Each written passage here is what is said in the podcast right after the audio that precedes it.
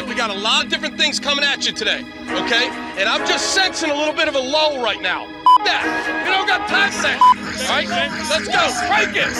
Crank it, Glenn Cross. Woo! Ladies and gentlemen, can I please have your attention?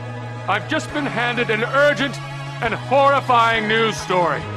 And I need all of you to stop what you're doing and listen. You're listening to Rock Chalk Sports Talk with Derek Johnson on FM 1017 and 1320 KLWN. Hey, what's happening? Welcome in to another edition of Rock Chalk Sports Talk. This is FM 1017 and 1320 KLWN. Derek Johnson with you. I'm going to be solo all this week, so uh, thanks for joining in and hanging out. Uh, I guess I won't be totally solo. We've got some cool guests coming on today's show, as always. David Lesky of Inside the Crown is going to join us coming up here in about 35 minutes. Talk some uh, Kansas City Royals with David. And also, this is a pretty pertinent week because of the fact that the trade deadline occurs this Sunday. So uh, I would imagine there's going to be a lot of Kansas City Royals players that are on the move at the very least certainly uh, being discussed about being in the move on the move. We also are starting up RCST trivia today for the football edition. That's exciting, right?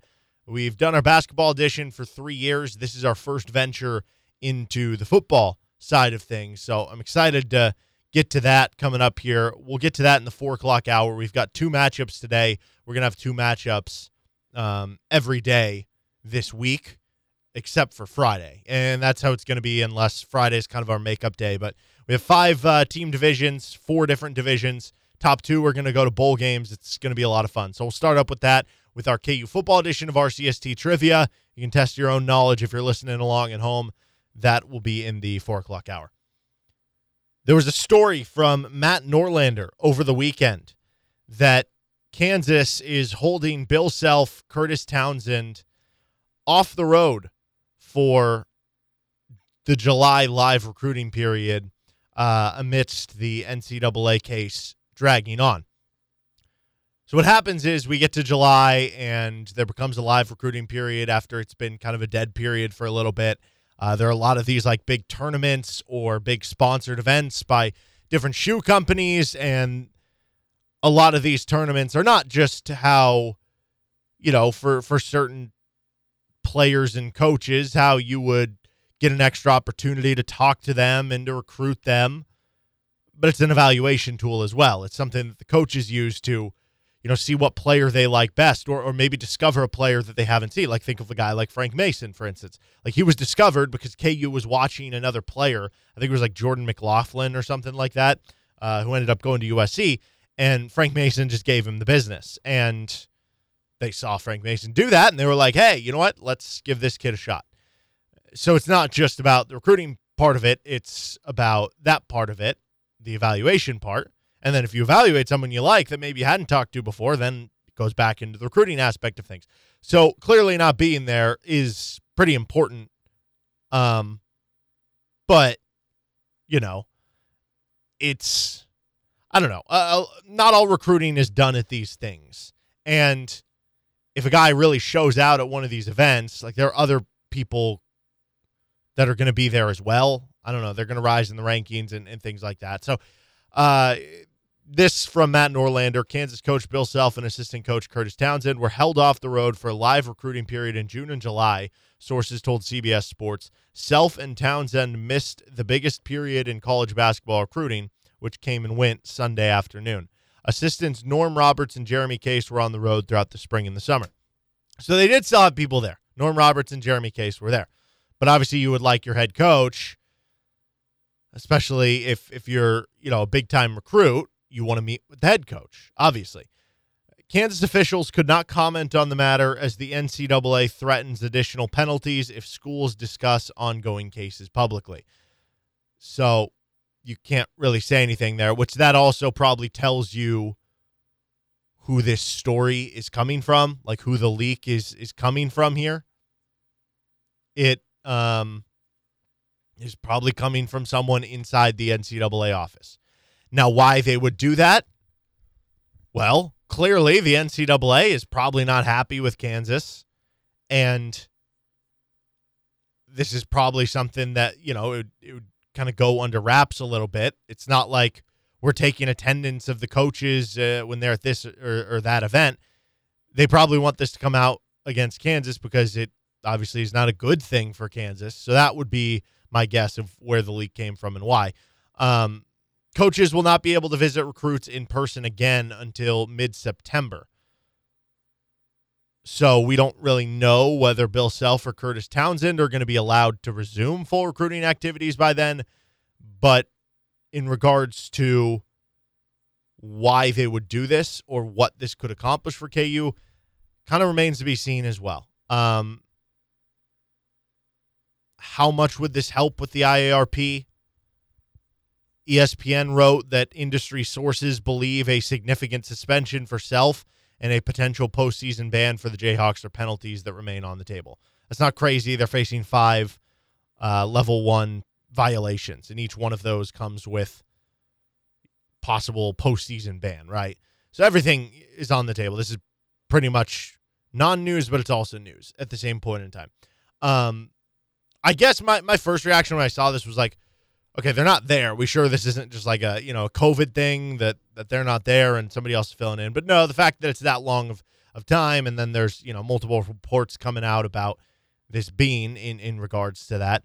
Um, but this would be very interesting because if there is a punishment to be had, of course Kansas could be at risk to a postseason ban. Like I said, you have five level one violations. But I think the most expected part of the punishment, this doesn't preclude you from getting those postseason bans. The most expected part of the punishment would seem to deal with Bill Self and Kurtis Townsend. They were the ones who, like in the case of Kurtis Townsend,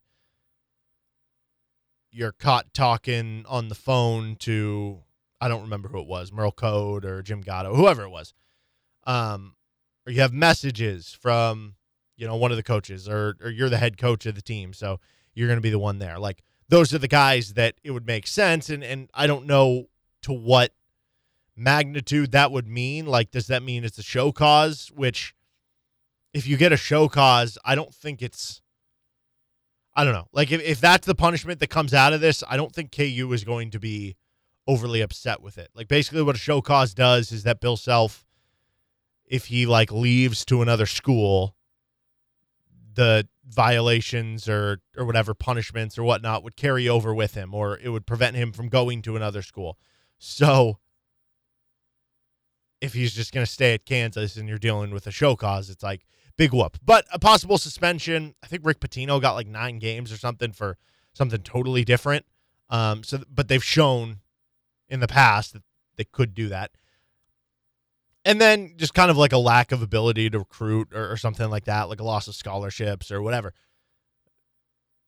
I just I, I wonder if if Bill Self and company would rather just take the brunt themselves than the team. I I kind of think that's how it is. Like if if Bill Self can say, you know, if you suspend me for a year or if you do this or that, but the team doesn't have a postseason ban,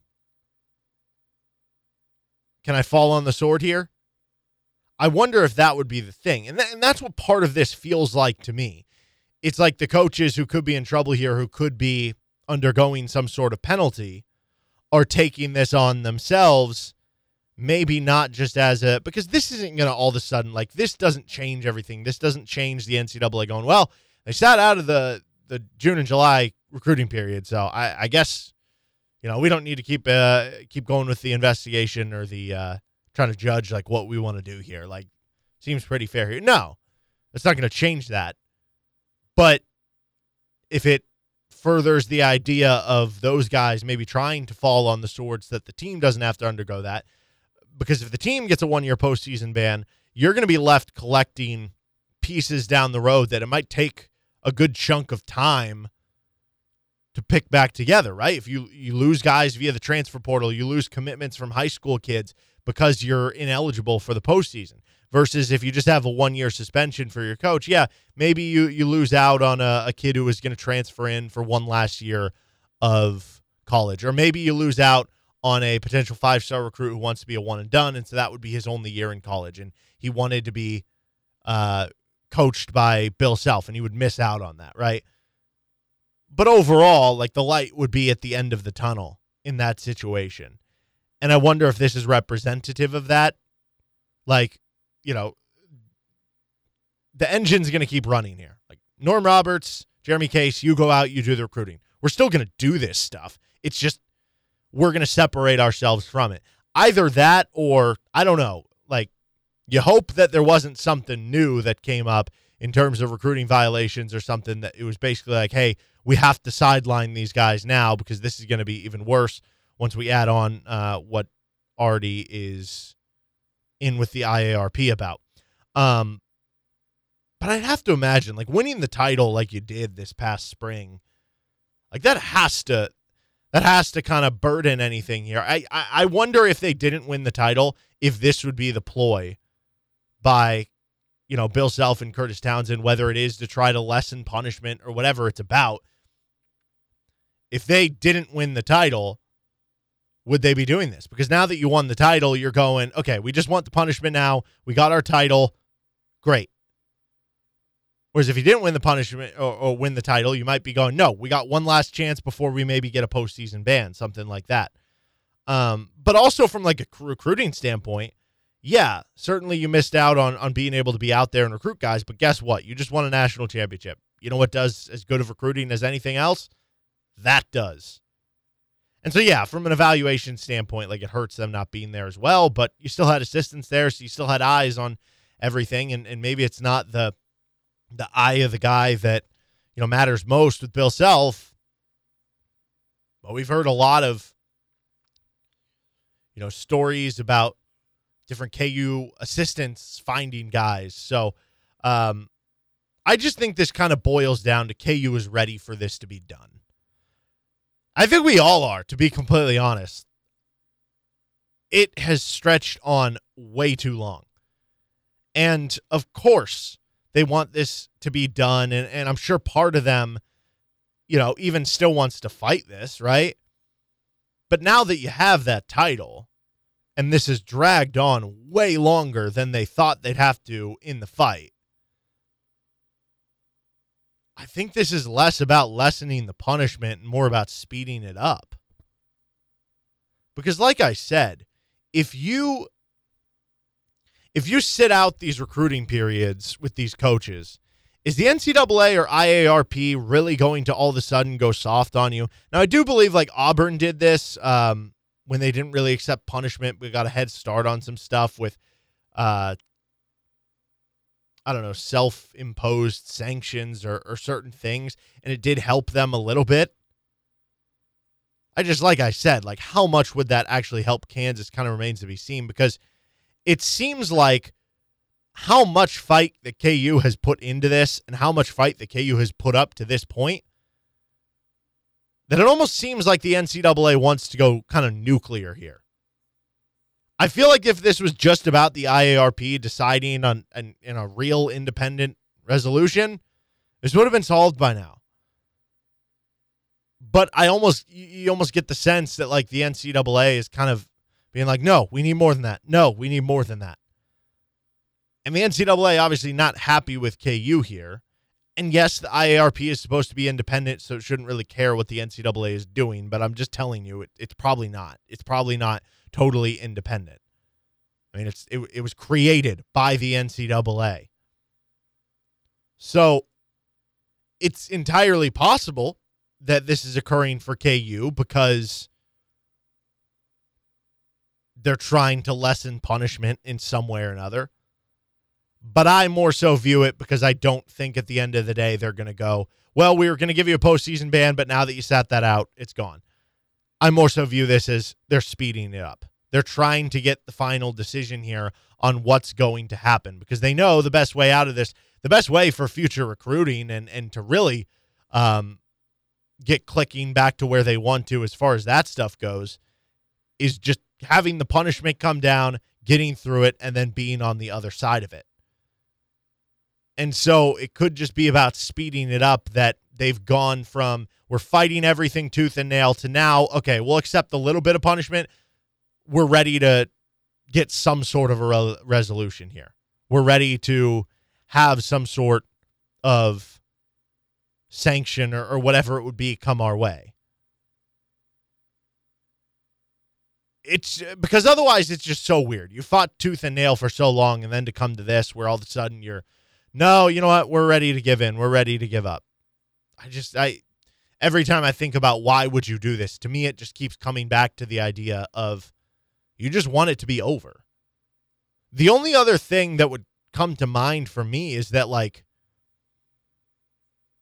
maybe KU knows that some sort of, I don't know, like, long term suspension is coming to Bill Self and Kurtis Townsend, and they want to start letting the other assistants who went out to this thing, like Norm Roberts and Jeremy Case, get experience running things from this end so that, you know, before any suspensions occur, Bill Self would be able to say, okay, you went out and you learned on the job while I'm still here. Let me tell you what you did right. Let me tell you what you did wrong. Blah, blah, blah, blah. Like now you can learn on the job doing it, especially for a guy like Jeremy Case, who's a young coach in this profession.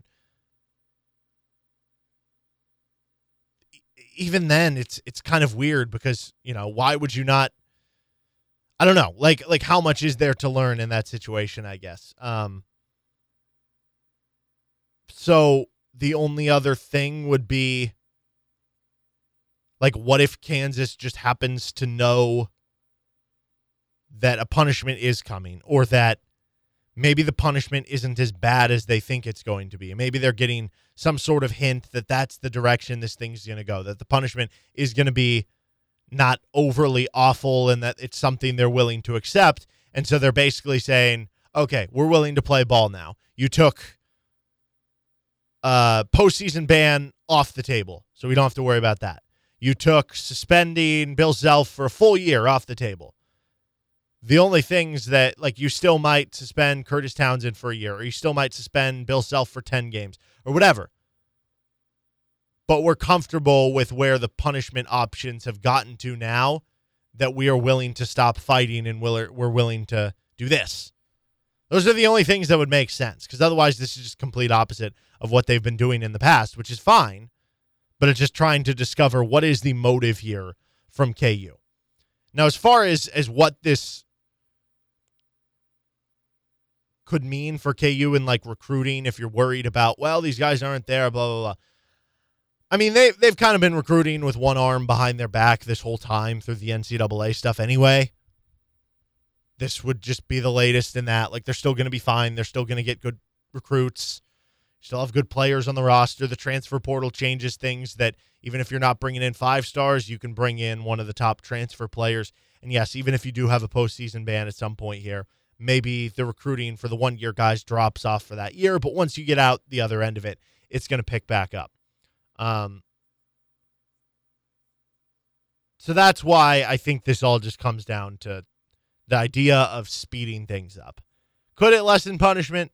Could it be an indication of something to come? Of course it could. But I think this is just KU trying to speed it up. It's been five years, man. This has carried on way too long, or four or five years, whatever it is. It's felt like a decade. They just want a solution. There's other teams that are waiting on solutions too from the IARP, so Kansas is no different there. But that to me is the end goal here. Just get a solution because the quicker you get a solution, the quicker you can move on. This is Rock Chalk Sports Talk on FM 1017 and 1320 KLWN. We're going to be joined by David Lesky coming up here in 15 minutes. We also have RCST trivia coming up in the 4 o'clock hour. We'll be right back after this timeout on KLWN. Depend on it. Did you know that on our website, klwn.com, as well as our sister stations, 1059kissfm.com, bull929.com, we have a program called Hometown Deals. So you click the tab, and it takes you to a magical place where gift cards are 50% off. We have handfuls of different restaurants and places that you can go to that you can get a 50% off gift card too. So just go to the website, click hometown deals, and you'll see some of those gift cards for 50% off. If you're a business and interested in being part of this as well and getting featured ads at no cash price and just gift card cost, shoot us an email, djohnson at gpmnow.com. 20 till 4. This is Rock Chalk Sports Talk on KLWN. Derek Johnson with you, and joined now by David Lesky of Inside the Crown. Um, Brady Singer continues to show some really good flashes for the Royals. Is is he just straight up like a good pitcher now? That's such a good question because I don't know the answer. Um, I I think maybe. Um, you know, I, I think that, that one of the biggest things that I've noticed from last year to this year, and and I think that this might have even been as in, well, not as important as the change of development, but close to it, is innings don't fall apart on him anymore. Um, I, I haven't seen anything that you can look at a statistical change, and I mean, other than the fact that he's been better in in pressure situations, but like last season his numbers with runners on base were bad. Um, I know they're better this season, but regardless, I mean, it just it it's one of those things that it feels like it's better, and it feels like it's better because it is better. and so, like I think about um, you know the bunt on on Saturday night in the sixth inning. I I have a hunch that, and I can't prove it, but I have a hunch that last year, if he does that, the uh, the inning falls apart on him it just snowballs. And he gave up a run. It was unearned. He wouldn't have given up a run if not for a throwing error. I mean, it, that was just very different. And so I think, like I said, maybe not as much as the changeup, but it's close to on par with developing and using the changeup a little bit more. I think that's really helped him quite a bit to be able to not let you know one thing snowball into two, into three, into four. And I, don't, I don't know if he's more than a three, uh, or if he's a two, or if he's a five. I, I don't know, but I, but I, I think that we can safely conclude, based on what we've seen before this season and what we've seen this season so far, you can count on him to be in a rotation. And if, if you don't look at it as okay, we have to have a one, a two, a three, a four, and a five, and you have to say and, instead say we have to have five starters, you've got one out of five for sure, I believe. It's it's it's interesting too because um, you know, like I'm looking at with Eno Sarris uh, of the Athletic, he he has this like pitcher plus stuff plus location plus metric, and you look at the Royals starting pitchers, and and they don't really do too no. hot in the stuff plus category. Uh, no, Singer's kind of same thing. Like the location plus number is good, pitching plus number is is about average there. Um, so what is it? Is is it a philosophical issue of using wrong pitches, preparing wrong? Was it a uh, development issue and, and not having the right guys? Is this just who the Royals drafted? They just drafted more low low ceiling, high floor pitchers. Like, uh, what do you kind of make of that? Well, I don't think that they're necessarily. I don't think it's the latter so much, um, because I mean, if you look at this, and I, and I know that it, it doesn't go by the eye test, but I mean, watch Daniel Lynch's slider and tell me that doesn't have potential to be a plus pitch watch Singer's slider or even his sinker that is just nasty when it's on. So many called strikes because of the movement that it gets. Or, I mean, Carlos Hernandez. watch him last year, and you can't tell me that that stuff doesn't have potential to be plus stuff. Um, changeup is nasty when he's not putting it in the middle of the plate. Obviously, I mean, there's all these caveats, but they've got pitchers who have plus potential pitches that I don't I don't know I don't know where they went wrong. And I, I there I mean there are really two options and both can be right. Um, in the development potentially, I think that's possible, and in uh, the big leagues. And like like I've always said, I think the major leagues are kind of not kind of they are a finishing school for pitchers. That's that's one of those things that you know you, you can only learn so much in the minor league because you know at some point you're not facing good enough hitters, and so you get to the big leagues and you're facing the best of the best, And everything you hear today is that the gap is bigger than ever between even AAA and the majors. And I don't think that they're able to kind of finish off what they've learned. Now, I went back and I looked at, at a bunch of pitchers who are, I think I, I think I said the parameter at 26 or younger, and looked at their minor league strikeout and walk rates. Well, I mean, from from, from a strikeout rate perspective, look, Kris Bubic was at 31.9% in the minors. That, that's, that's up there with Shane McClanahan, um, near Luis Garcia and Cristian Javier, better than Dylan Cease, better than Triston McKenzie and Kyle Wright. And, That's quite the list. Logan. What was that? That's quite the list. Yeah, it's quite the list, and that that and it just hasn't translated. And, and some of the walk rates are a little bit higher, but like Brady Singer, five point four percent walk rate in the minors. That's up there. That's better than Logan Gilbert. That's better than Tarik Skubal. Better than really everybody but Pablo Lopez are the pitchers that I looked at. they they they performed in the minors, and and I think that at some point, you know, if you're good enough to perform in the minors, you got to get to the majors and finish out your training. And what the Royals have in the majors, as far as the people leading them to finish the training, they aren't good enough. And we always talk about Cal Eldred, but look, that includes Larry Carter. I mean, he, he's not without blame in, in this Royals pitching situation. He's the bullpen coach. There, there's a lot of work that he does too, and that, that that includes anybody else who works with the pitchers. You know, Cal is probably going to be the one that falls on the sword, thankfully, because he needs to. But um, I, I, my gut is that's where the problem lies with these guys. Now, if you look in the minors right now, you see what Alec Marsh is doing, and Asa Lacy, and and a bunch of these other guys then you start to say, well, I think it's the development too. And I'm not I'm not saying that that's wrong, but I think with this group, they need a better pitching coach in the big leagues. I think that's where the issue lies for them specifically. But I need an organizational overhaul entirely, like they did with the hitting. Um, I mean, and we've seen how that works. We've seen that it, it's come through, and hopefully they they agree and they make the same moves this offseason because they need to come back next year with a totally different mindset everywhere couple injuries. Well, I guess one reported and, and one. I don't know. We'll we'll see. What's more concerning, Bobby Witt Jr.'s hamstring tightness or Josh Staumont velocity decline?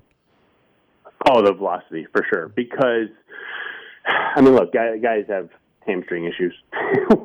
it, guys who run like he like he does, you know, Bobby Witt, he's going to have.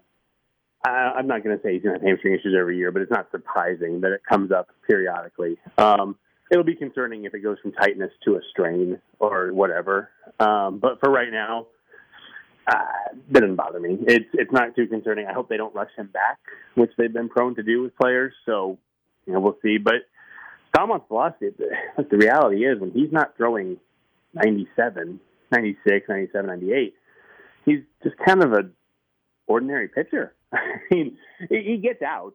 He, he can get outs with that velocity. It's not like he's like he, you throw him out there at 93, 94, and he's he's uh, Albie Lopez or anything, but he he needs that that elite velocity because it helps his curveball, and you know he doesn't have the best command, so it helps to be a little bit throw a little bit harder. He's not healthy. I mean, they they got to get him healthy. I just if if they want a chance to have a decent bullpen for the last 67 games, um, you know, Scott Barlow has been really good. He might get traded. Taylor Clarke's been really good. I don't think he's on the block, although he probably should be. Dylan Coleman, I think, has a chance to be really good. He's been inconsistent, but if they're going to have a good bullpen down the stretch, it's because Josh Staumont has a good stretch run, and he's got to get healthy for that.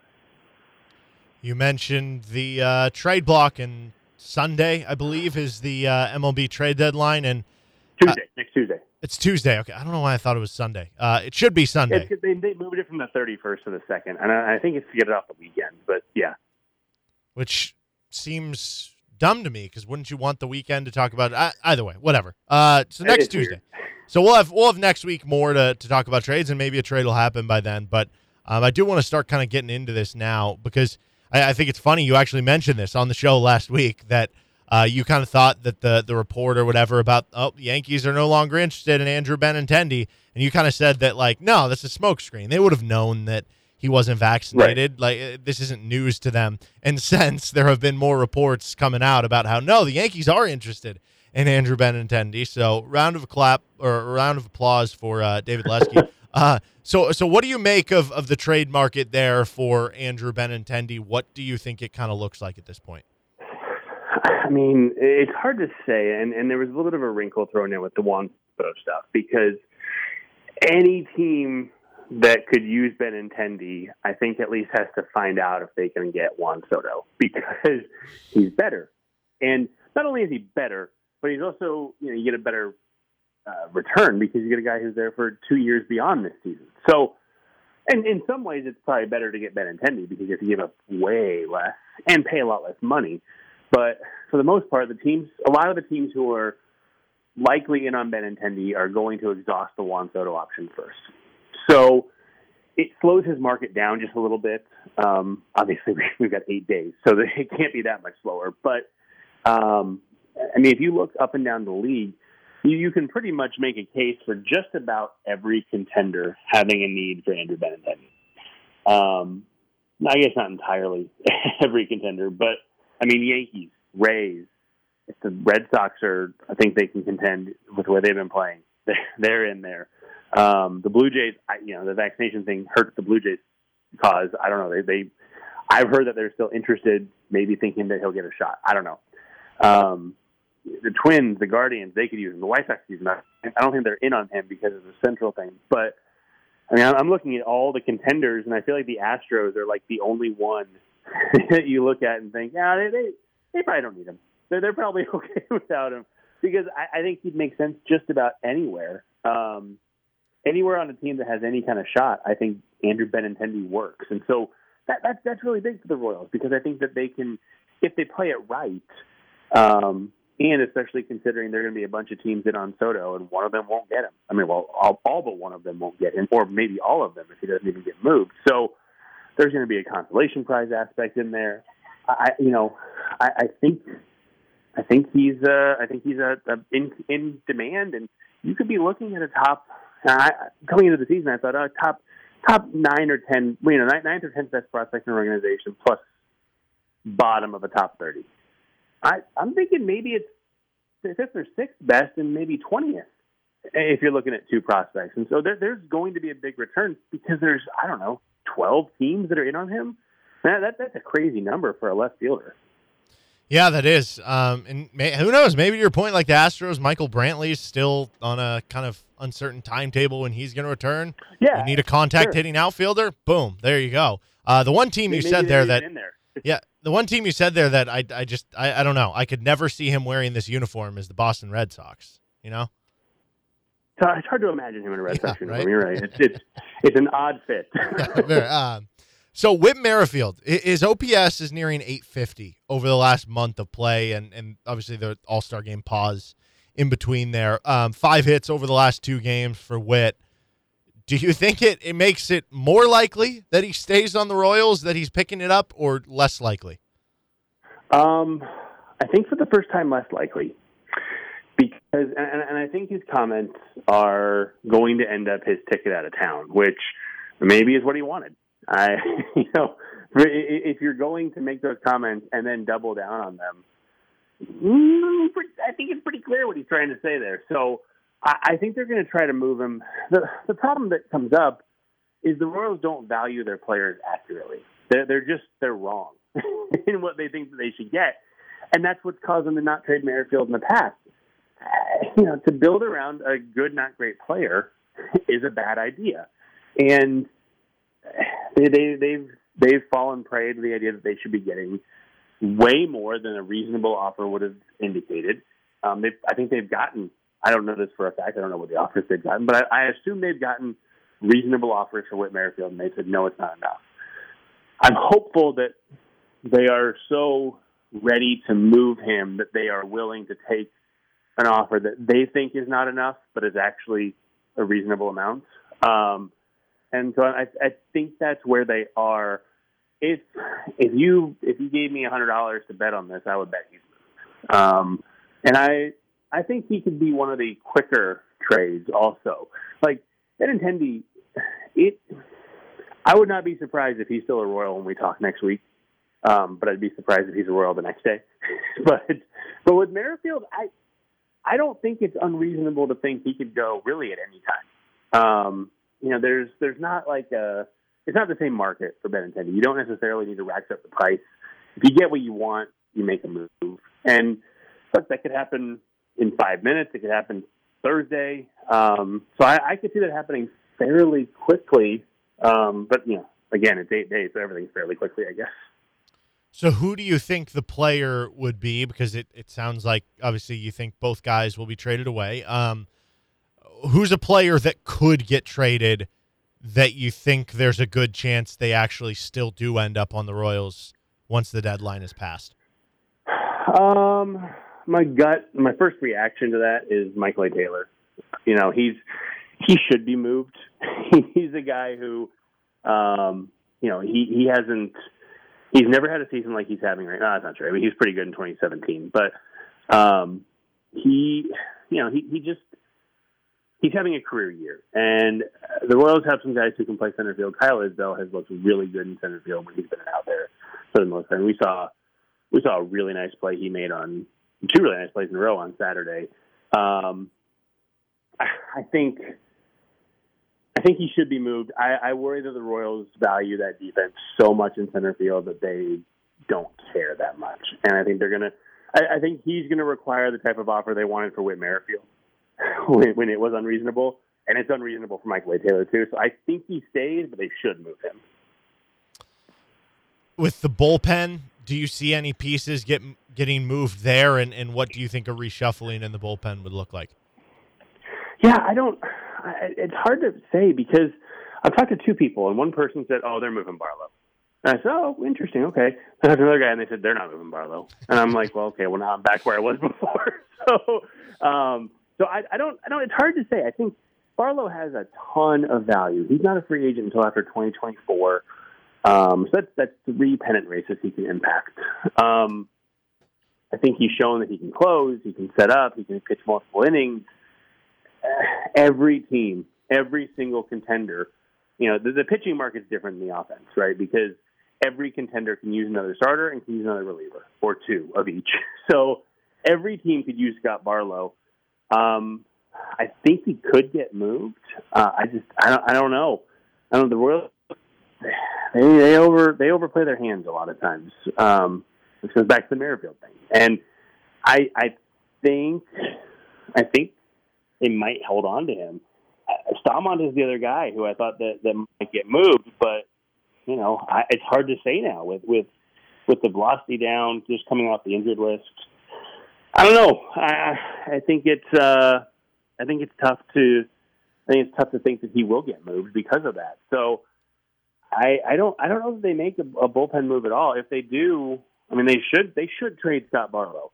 Um, and like I said, I think they should be shopping Taylor Clarke the way he's looked.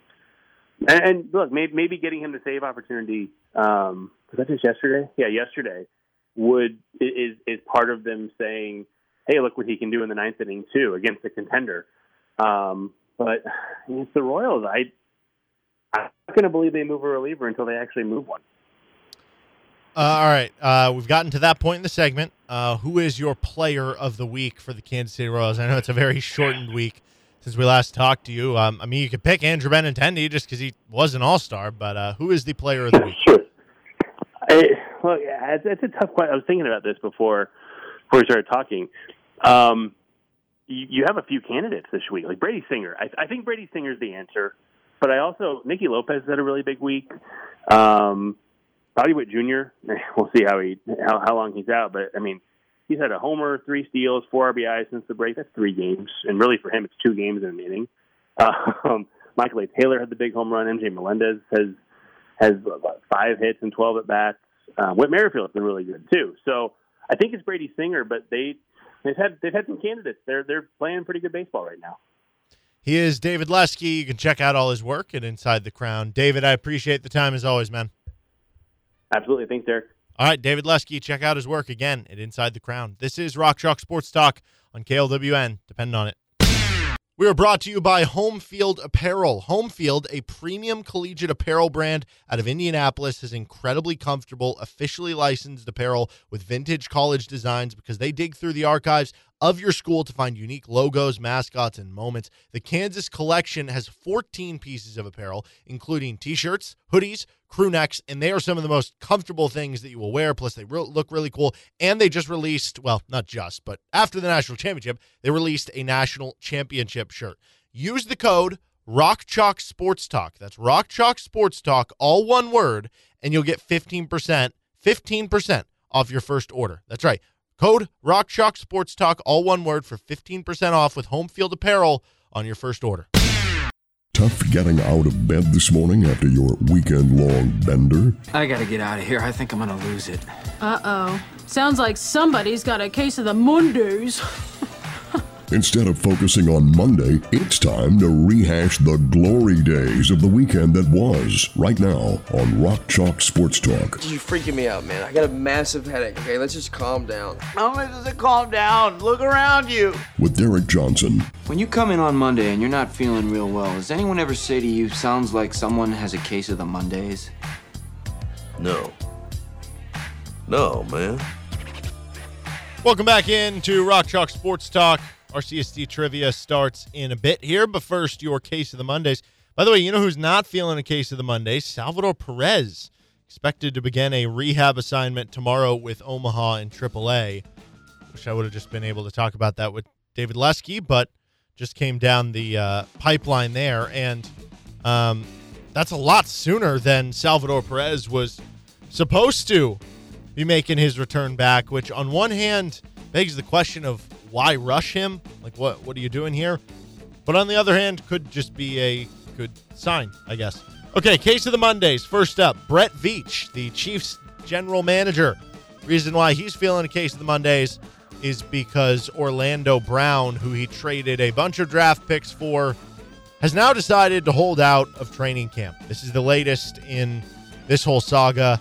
Traded for Orlando Brown, played last season, had a solid season, was great blocking against the run, one of the, the most elite run blockers in the NFL, but was also, you know, so so as a pass blocker and wanted to be paid like the best offensive tackle in football. Chiefs said, nah, we'll give you a lot of money, but we're not going to make you the highest paid. Now he is holding out of training camp to where not only are you not going to have him at this point seemingly long term, but there are questions if you're even going to have him short term for this season. We've seen this story many times before where a player sits out of training camp and then he comes back for the start of the season. I would imagine that's what actually ends up happening with Orlando Brown. There is the possibility though that he would do that. We I mean, we've seen a couple players in the past sit out games like Le'Veon Bell and Vincent Jackson have sat out games over the course of the season, not wanting to play on the franchise tag. So it wouldn't be that unheard of. It wouldn't be impossible that Orlando Brown would completely sit out everything. I just would still imagine he'll be back for the time that games are on. Nonetheless, this continues to boil to a head that makes you feel like, yep, next offseason, Orlando Brown's going to get franchise tagged, traded away. He won't be a part of the team anymore in, in some way or another, but you would at least like to have the short term with him. And because of the fact that this is occurring late in the game, this isn't a situation where you can just say, hey, you know what? If we don't have Orlando Brown, like it's fine. We'll just sign some other free agent to fill in for him for the the near for the the meantime. I guess that is a possibility because Eric Fisher is still available and he obviously knows the system and everything. If that would be something that connected on, but who knows? Maybe he doesn't want to come to the Chiefs after he was cut about a year and a half ago. Um, I think that you'd be in a situation where you'd probably have to move, you know, around the offensive line and, and kind of shuffle it around and have guys playing different positions or whatnot. Maybe you can find a cheaper veteran who's a guard and, and put Joe Thuney at left tackle. But that becomes interesting. What if Joe Thuney moves to left tackle during training camp? He looks really good. You feel comfortable where you're at through the preseason and with Joe Thuney starting at left tackle. And Orlando Brown says, I want to come back does he automatically get his starting spot back or does it go to Joe Thuney? And what does that mean for the future of Orlando Brown? Like, you know, imagine if you're Orlando Brown and you're sitting out and, and you want this big contract, which at this point he can't get till next offseason because the negotiating period is over. But then he comes back and he's a backup. Like that wouldn't be great for your free agency market come the next season, right? Um, so I, I'm interested to see what the Chiefs do there. And the Chiefs can't afford to wait on him. It's unfortunate, but that's kind of the solution I see. Like they're going to have to move Joe Thuney to left tackle and prepare for the season that way, which is the unfortunate side effect of this. And even if Orlando Brown does come back at the start of the season, then like he's not going to be ready right away. It's going to take him a few weeks to get back into the swing of things. I I don't get this from his camp to be completely honest because if he thinks he's worth as much money as he was asking for to be the highest paid tackle in the league when he is not even shown to be one of the top 10 best tackles, why don't you go out and prove it with your play? Former Tennessee head football coach Jeremy Pruitt is feeling a case of the Mondays today. The NCAA has charged Tennessee's football program with 18 level 1 alleged rules violations. The most severe is for impermissible be- recruiting benefits totaling about $60,000 that were paid to prospects, players, and their families under former coach Jeremy Pruitt. Among other allegations, Pruitt is accused of providing about $9,000 to the mothers of two prospects. His wife, Casey, is accused of making 25 cash payments totaling about 20, $12,500 to help a prospect's mother make her car payment. Um, on at least two occasions, the staff spent $225. This is my favorite part of this at McDonald's for prospects and their families, though the fast food bags included only food and not cash, was erroneously reported by TV and radio host Dan Patrick. That was a report a little bit ago that they were using the fast food bags to put cash in, and then they would give them the bag and say, "Oh, here's you know here's this breakfast or whatever." So he's probably not feeling great here. That 18 level. Think about that. Like as much as much trouble as KU could be in and is dealing with with the NCAA and everything we've talked about there, that's five level one violations. Jeremy Pruitt has 18. I mean, that, that dude's not going to be a head coach again, right? Because you combine if he was successful, if he was you know 10 and two every year at Tennessee, yeah. But you combine it with being just not very good in that, like he's never getting a head coaching uh, job, at least in D1 again. I don't really care to be honest about them the pain of the players here and if this was with NIL they would have found a way to make it legal a couple years down the road and also I, I think this just speaks to the whole idea of why NIL is cool to be completely honest um, because again like first of all the idea that Jeremy Pruitt was like hey you know how we're going to get around this with NCAA rules I'll have my wife pay everything they'll never find out about that and then his wife was paying off these car payments for one of these prospects' mothers. It's like, dude, you couldn't have like found somebody who, you know, had their cl- hands clean away from this to pay that. Uh, but neither here nor there. Like this wasn't, hey, here's uh, hundred thousand dollars to the kid to come to my school. It's like, no, I have this, you know, prospect whose mother can't even afford her car payment. Like, let's help her out with that. That that's the whole stupidity of the NCAA to me. Um, but yeah, two hundred twenty-five dollars at McDonald's. Good luck building an order with two hundred twenty-five dollars at McDonald's. Obviously, it's for multiple prospects and more, multiple families. That's a lot of chicken nuggets, man. That's a lot of McDoubles. Next up, case of the Mondays. Mike Trout being the best player in the world? Question mark. I don't know. Mike Trout might have not, has not. I don't know. Has he been the best player in the world over the last couple years?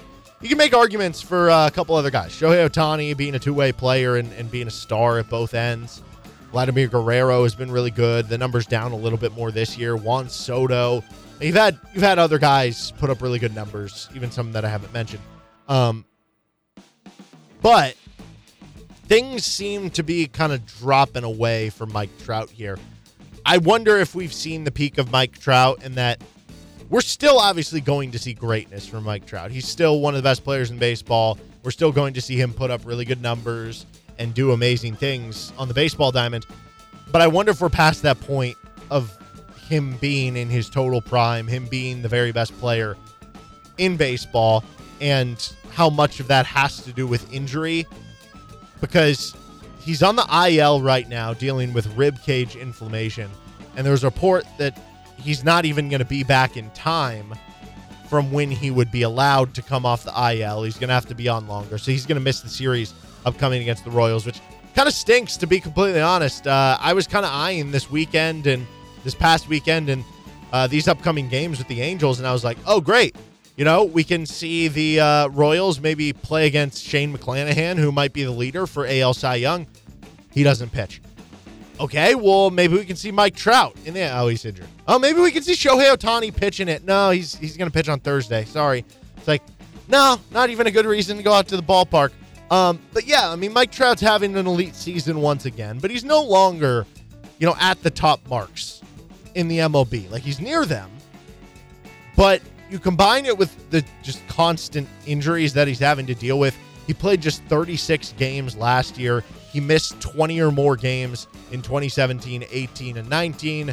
And now the health seems to really be coming to a head. And it's just unfortunate because you're looking at a guy that it's not just about how long could he maintain himself in that upper, upper echelon as one of the best players in the game, which, to be clear, he still is one of the five or 10 best players in the game when healthy. But then when you add in the health factor to it, when you add in the idea that because of the health, you're probably going to get diminishing returns more I don't know, on a on a quicker, more rapider um, basis than you would otherwise. It just makes me think that we're not going to get to live out this career of Mike Trout like we've seen from some of the greats in the MLB, where they're playing into their late 30s, where they're playing into their early 40s, and still producing to at least some level in those years. And in the final years, we're getting these home run chases. And is he going to get 600 home runs? Is he going to get 700 home runs? I mean, there was even a brief moment in time where it, it kind of felt like, oh, maybe Mike Trout is going to have a chance to challenge for the all-time home run record. I mean, he didn't have one of those like 50 home run seasons under his belt, but if you look at the pace he was on compared to some of the other great ones, you know, those guys were having kind of similar paces. And a guy like Hank Aaron, I don't think he ever had a 50 home run season. He certainly never had a 60 home run season. And that the consistency was just there for Trout that he at least like pile up a bunch of those numbers. But then you add in the 2020 season where it was a shortened season. You have the injured season last year where you're playing less than 40 games, more injuries this year. It just feels like the injuries are starting to kind of strip away um, some of the, I don't know, potential of what how much longer we could see Mike Trout in that kind of legendary status, which is unfortunate. Case of the Mondays for Jaylen Brown. The Celtics wing was reportedly offered as the centerpiece of a trade for Kevin Durant. The Celtics entering the Kevin Durant sweepstakes, and Celtics offered Jaylen Brown and some other pieces that uh, weren't fully given off for Kevin Durant. The Nets countered and said, We want more. The Celtics declined, but there seems to be some sort of conversation between those two. Now, if the Nets offer or asked for like Jayson Tatum and Jaylen Brown, obviously they would decline that. You would say no to Kevin Durant for Jaylen or, or for Jayson Tatum straight up. And it's not even that Jayson Tatum is like a better player than Kevin Durant. It's just that Jayson Tatum is like way younger. But the Jaylen Brown and other pieces makes a lot of sense for the Celtics, and especially, you know, when you look at the roster, they got like nine or ten dudes, like legit dudes, like deep into the rotation. How often do teams play that deep into the rotation, especially in the playoffs in the NBA? Not ultra long, so it makes you think they're going to want to condense, and I think that's part of this. You trade Jaylen Brown, you trade a couple of your other good role players, good pieces that have shown themselves to be finals worthy role pieces. You trade a bunch of pick swaps, a bunch of first round picks. I think that would make sense for both teams, to be completely honest. And if you have a Celtics team with Kevin Durant, Jayson Tatum, that's a great place to start because the Celtics made the finals on the backs of having just unbelievable wing play that could switch and, and play all these uh, different roles and, and, do so many different things. Now upgrade from Jaylen Brown, who's a, I don't know, probably top 25, maybe top 20 player in the NBA, to Kevin Durant, who's a top five player in the NBA, to pair with Jayson Tatum. That team probably wins the title last year. Okay, uh, but yeah, unfortunate for Jaylen Brown because he's would be leaving a perennial title contender. He would be going to a team with Kyrie Irving and a team in Brooklyn who I don't know, probably not sniffing the top four in the East.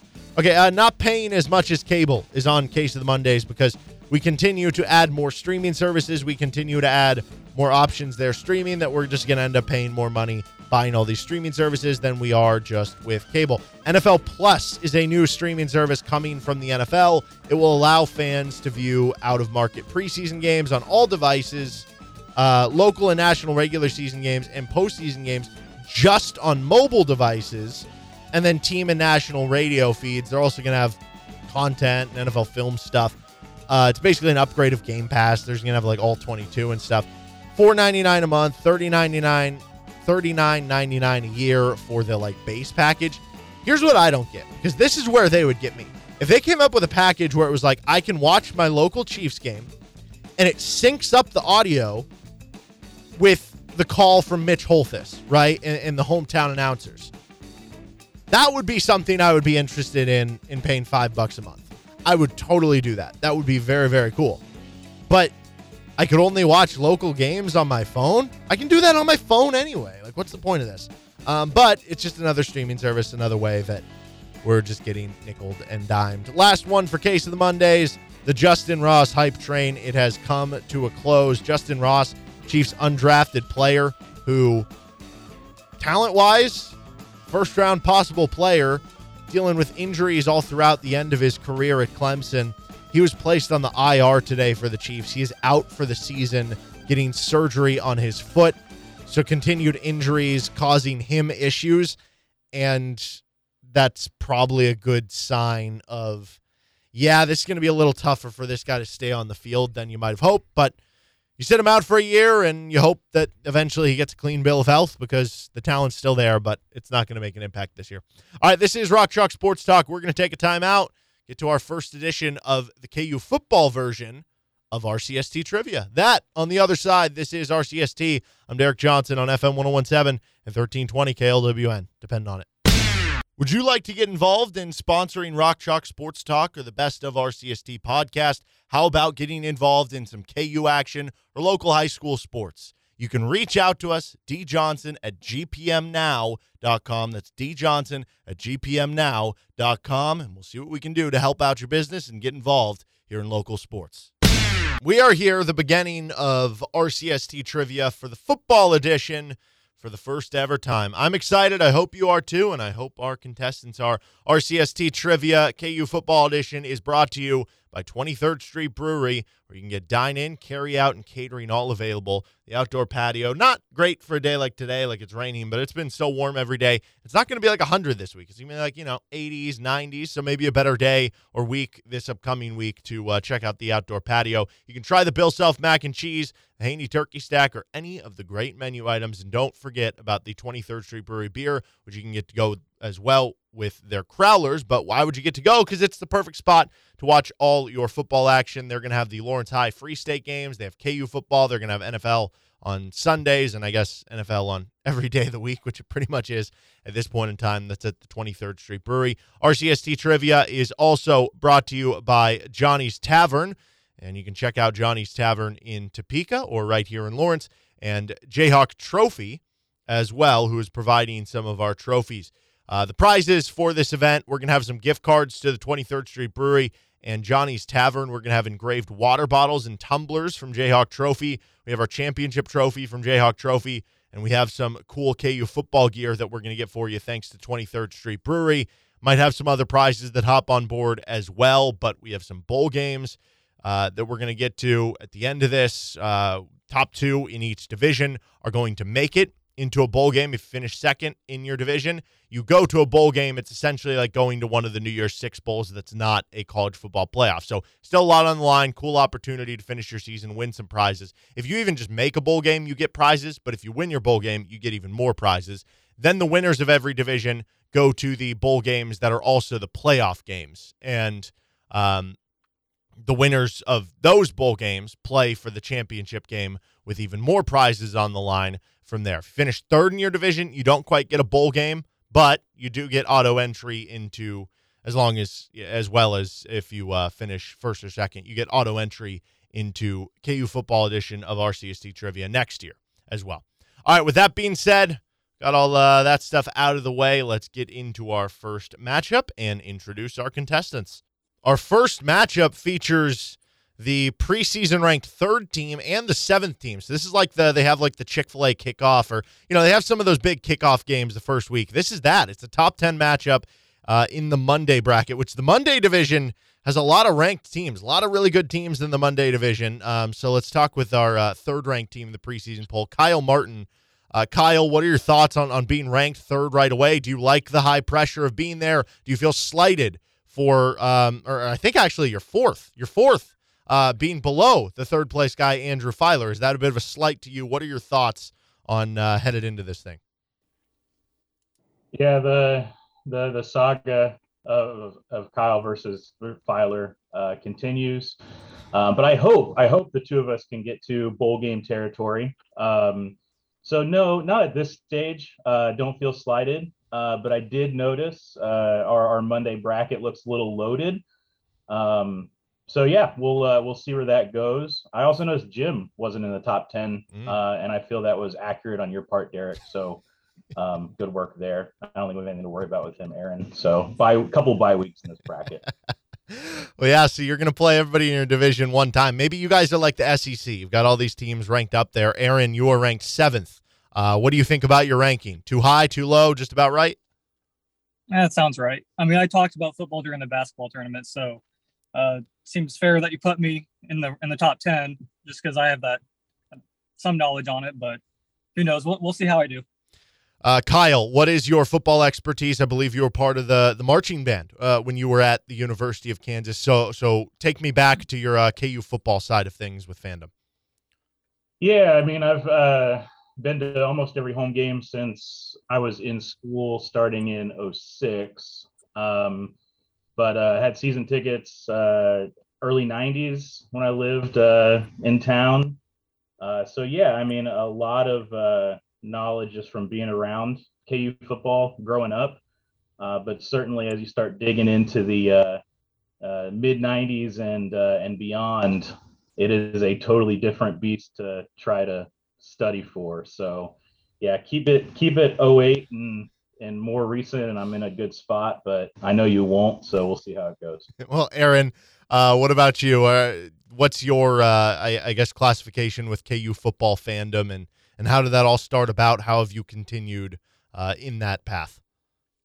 Uh, well, when I was born, my mom and grandparents would take me to all the games as a child, and it just continued.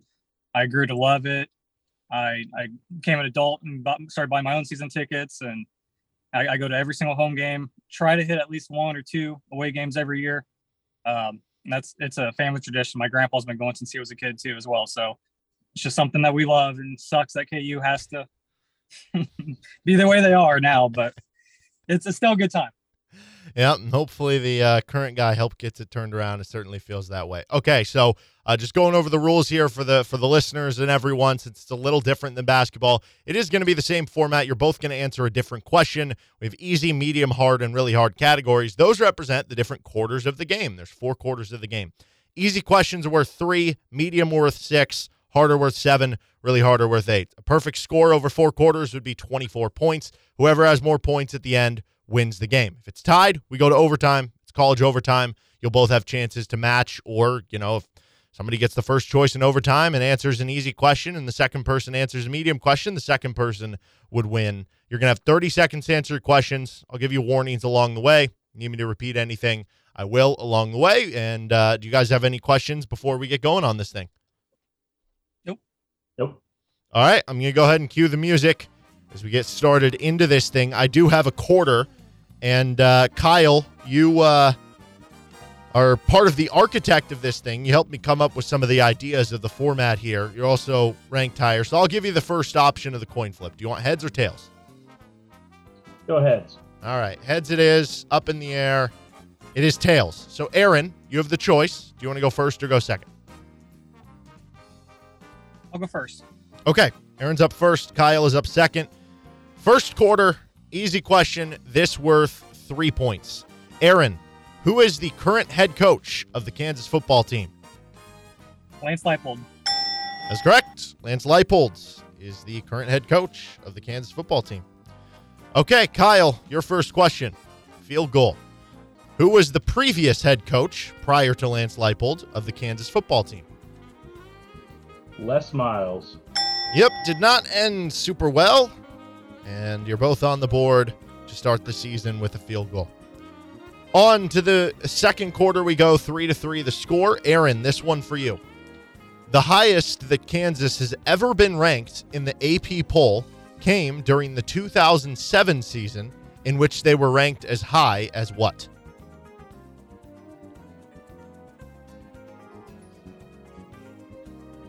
I believe they were number two. That is correct. They got up to number two, and then the Missouri game happened, unfortunately. All right, there's a touchdown for you, Aaron, but you missed the extra point. You're up nine to three. Chance to counter here, Kyle. The highest the KU has ever been ranked in the AP poll at the end of the season is a tie. They did it twice 1968 and 2007. So technically 08 after they won the Orange Bowl. What were they ranked in the AP poll? I think it was seven. That is also correct. They ranked seventh at the end of both seasons.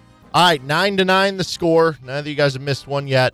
Let's get to the hard round of things. Into the second half of play, into the third quarter. Let's see what halftime adjustments you guys have made for each other. Aaron, for you, what running back owns the KU record for most career rushing yards with 3,841 of them? June Henley. Ooh, quick answer. And that is correct. Aaron showing himself well here. And you currently have, what would that be, 16 points through three quarters. Chance to match here, Kyle. What running back owns the KU record for most rushing yards in an individual season with 1,457 of them? Jon Cornish. Ah, another quick answer. Jon Cornish is the correct answer there. He's had great running backs, man. They've been lacking in other areas, but running back certainly not one of them. All right, could we be in store for an overtime matchup, or could somebody win it here? Into the really hard round, fourth quarter. Champions are decided. 16 all the score. Aaron, for you. What Jayhawk owns the career record for most total kick return attempts?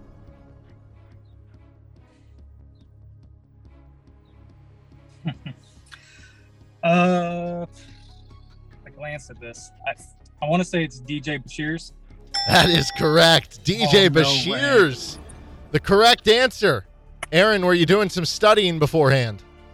I did a little bit. Paid off for you there. All right, Kyle, chance to force overtime. You trail 24 16. Kyle, for you.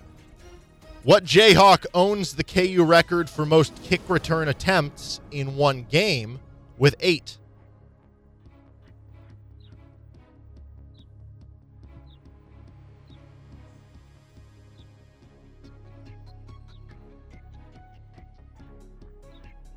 Uh, Marcus Herford.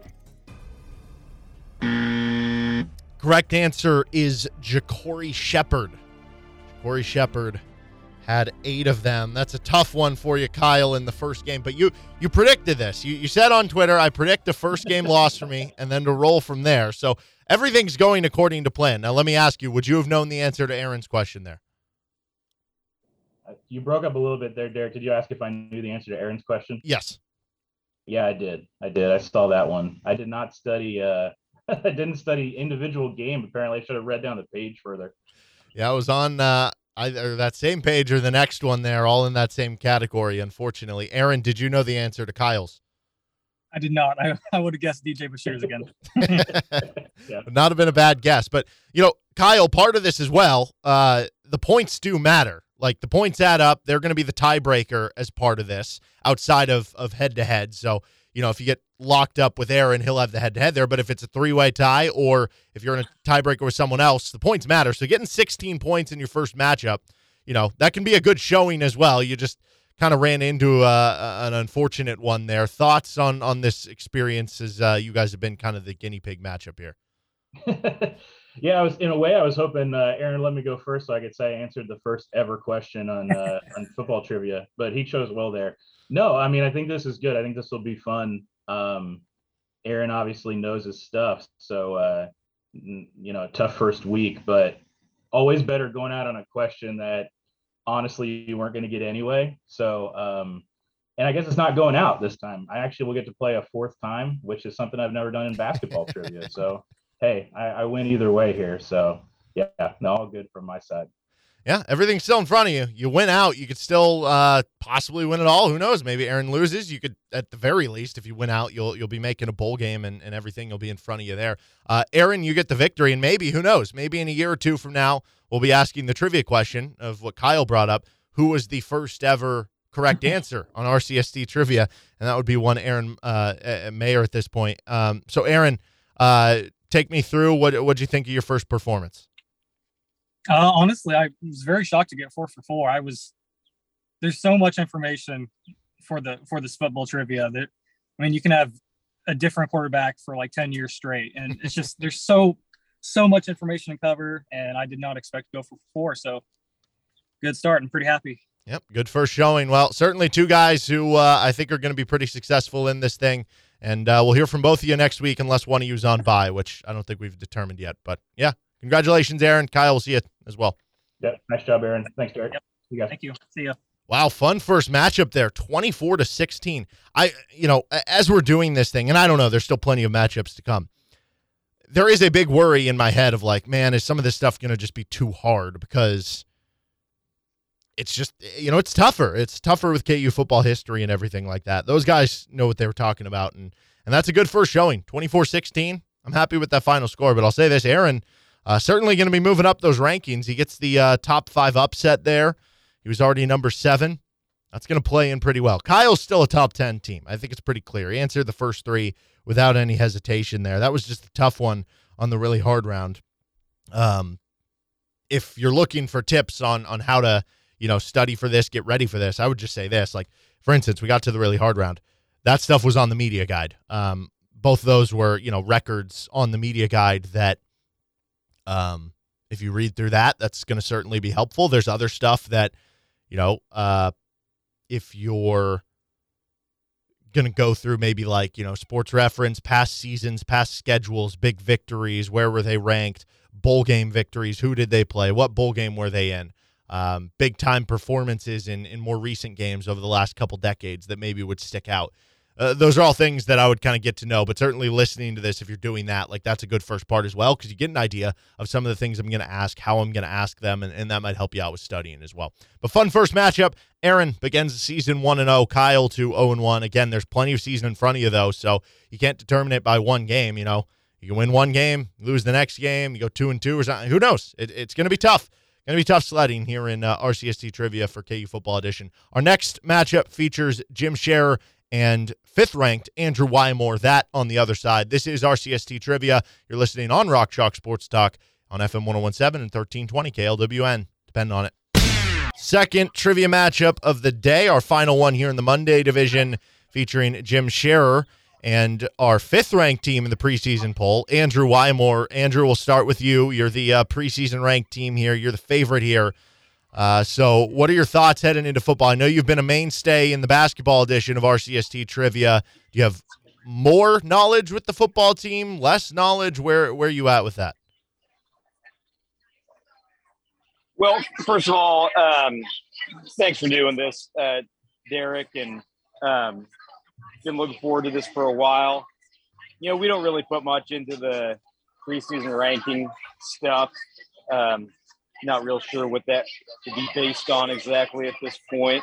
I'm sure Jim is a worthy competitor and pl- plenty knowledge, plenty knowledgeable. Uh, as far as basketball versus football, I always, I always say I am equally a Kansas basketball fan and Kansas football fan. Um, as far as knowledge, it, it, it, would be hard. It's just hard to be as knowledgeable about KU football than it is KU basketball. Just, I think, you know, being being in the national spotlight so much uh, with hoops. So it's going to be interesting. I, I'm not really sure what to expect, Derek. Yeah. Uh, well, Jim, uh, you went out a little earlier than you wanted to in the basketball tournament. Um, you're rocking the the cool KU jersey headed into this one for for hopefully some extra inspiration and everything. Do you feel like you're going to be better off in this event? Uh, exponentially, yes. do you feel slighted at all not being ranked in the preseason top 10? No, I love it. Actually, I love it. It just uh, it's it's it's it's fuel the fire, and uh, you know, hopefully, uh, there, there's someone in this division who I really want to take out in the next couple weeks. So, um, you know, I, I'm ready. I love it.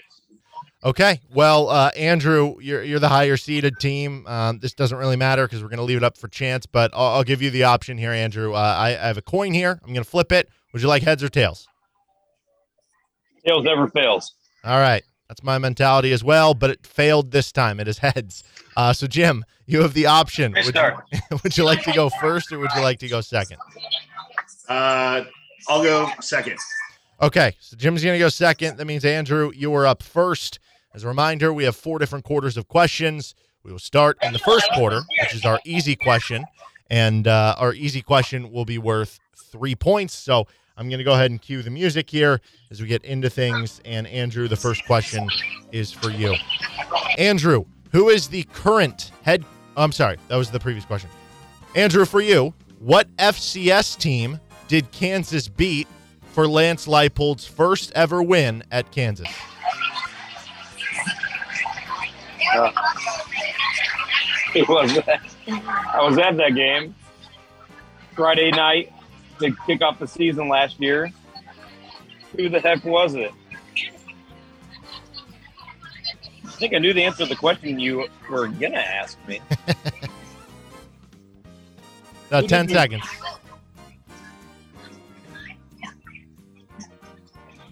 I got nothing. Five seconds. Throw something off. Anyone. Correct answer I- I is really don't South Dakota. South Dakota, the correct answer there on that one. That's all right. This is not like basketball, though. You can make this up later. It's not single elimination. So if you hit your next three, you might still be all right. All right, Jim, this for you to take a 3 0 lead at the end of the first quarter. One week later, Kansas suffered their first ever loss of the Lance Leipold era on the road against who? God. Um,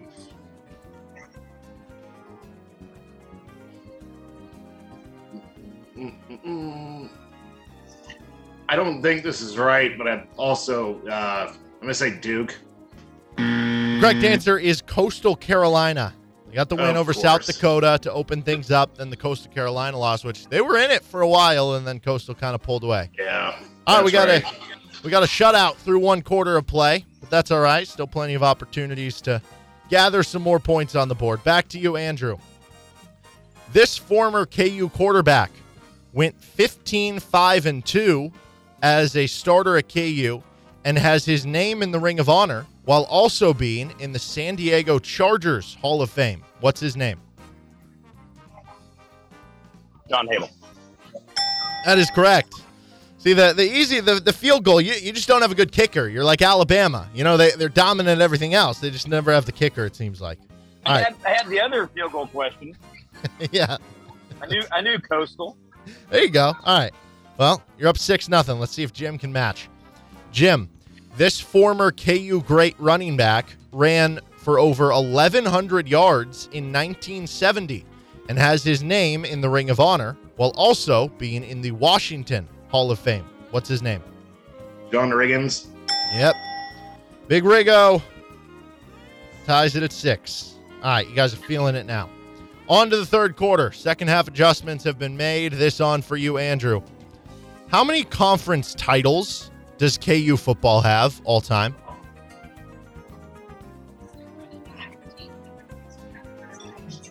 Three. Mm. Correct answer is six. Double it up. Weren't giving them enough credit. Six of them for KU football.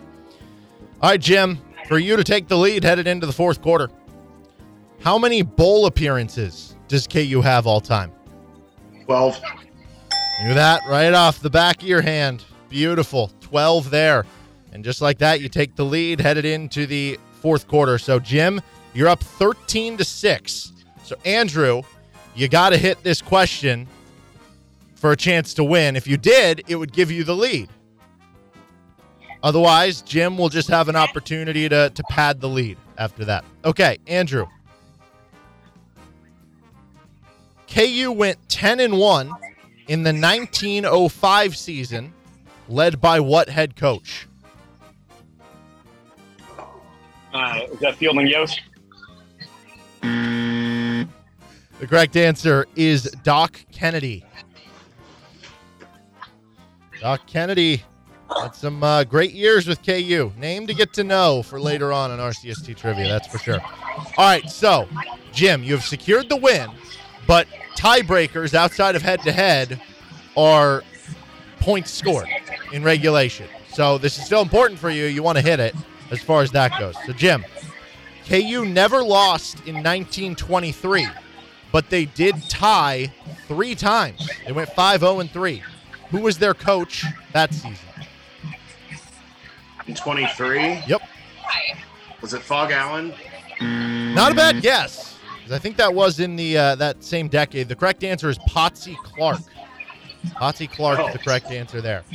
So uh, in the end, Jim, you come away with a uh, 13 to. I'm sorry. Did I? Yeah, yeah. 13 to six victory. I almost said 13 to 12 for some reason. 13 to six victory there for you, Jim. What'd you think about your per- first performance here in RCST trivia for the football side of things? Uh, you know, you know, I uh, I've been looking through here, and I'm kind of actually really, really bummed about myself about the Coastal Carolina question because it feels like we played them every year for the last six years. So, uh, but you know, it's pretty good. I feel pretty good. Um, so, you know, like I said, I'm just looking to move forward and uh, take care of business. Well, Andrew, were there any questions you wish you could have back, or, or any questions that you would have been better off on the other side of things answering what Jim got? Well, yeah, like I said, I did know Coastal. Uh, we lost their week two last year, also on a Friday night. Um, and I do wish I would have had my own question back because it seems like we play either South Dakota, South Dakota State, North Dakota, or North Dakota State uh, to open up the season every year. So I'd had a one in four chance if I had just thrown out uh, one of them there, but it would not have made the difference uh, in the end. So I got, uh, I guess I feel a little bit of, uh, better about that. Um, anyway, so but you know what, we're uh, we're on to week two. Um, we got a lot of uh, prep work. Uh, looking at scouting report, obviously uh, a lot better than we did today.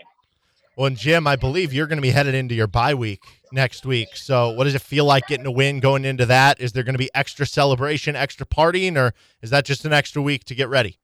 It's an extra week for to, to focus Derek and uh, and, and and make sure that uh, I score more than thir- uh, 13 points in the next one. So All right. Well, good job, guys. And the beauty of this, unlike basketball, is that, you know, Andrew, you're still not out of this. You lost the first game. You win out from here.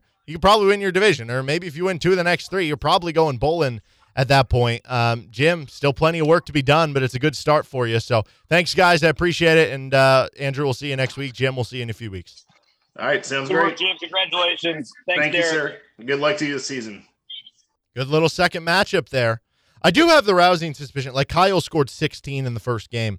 I feel like if you average 16 points per game, that for the most part is going to get you victories. And this would have been another example where it would have got you a victory. Um, you know, uh, they missed the first one, but they, they figured it out a little bit from there. Um, yeah, those, those past head coach ones are, are tough. So another fun matchup, 13 to 6. I like the format here. I think it's fun. You have that the added situation of the points and everything. Uh, We're going to have a, an overtime game at some point. I would imagine sometime this week. And I'm excited for when those overtime games uh, do kind of end up coming together there. But uh, I think that, I don't know. We'll, we'll see. Uh, right now, we still haven't seen Blake McFarland go. He was our preseason number two, so we're still not going to have a book out on him just yet. But, you know, even though Kyle lost earlier today, I think he's got to feel good with his uh, 16 point performance. And for Jim, you come out with a victory. And for Andrew, back to the drawing board. But we know Andrew's a very knowledgeable man, and you know he's he he's really good about the ones of can you name this game or what happened this game or this player did this this game, who did they play, stuff like that. Because he's gone to so many of these games that uh, I don't think there were any of those that would be kind of uh, in his wheelhouse. Tomorrow we're gonna have our Tuesday group, and um, on tomorrow's edition we're gonna have Justin Nichols, Blake Farrell, Ryan Schlesner, and Brad Wandell going. Ryan Goodwin, our preseason number one. So number one and number two won't be going this first week, but he's going to be on by. So we're looking forward to that tomorrow. But a uh, fun first day here of RCST Trivia, the KU football edition. I'm Derek Johnson, two hours down, one to go. You're listening to Rock Chalk Sports Talk. This is FM 1017 and 1320 KLWN. Depend on it.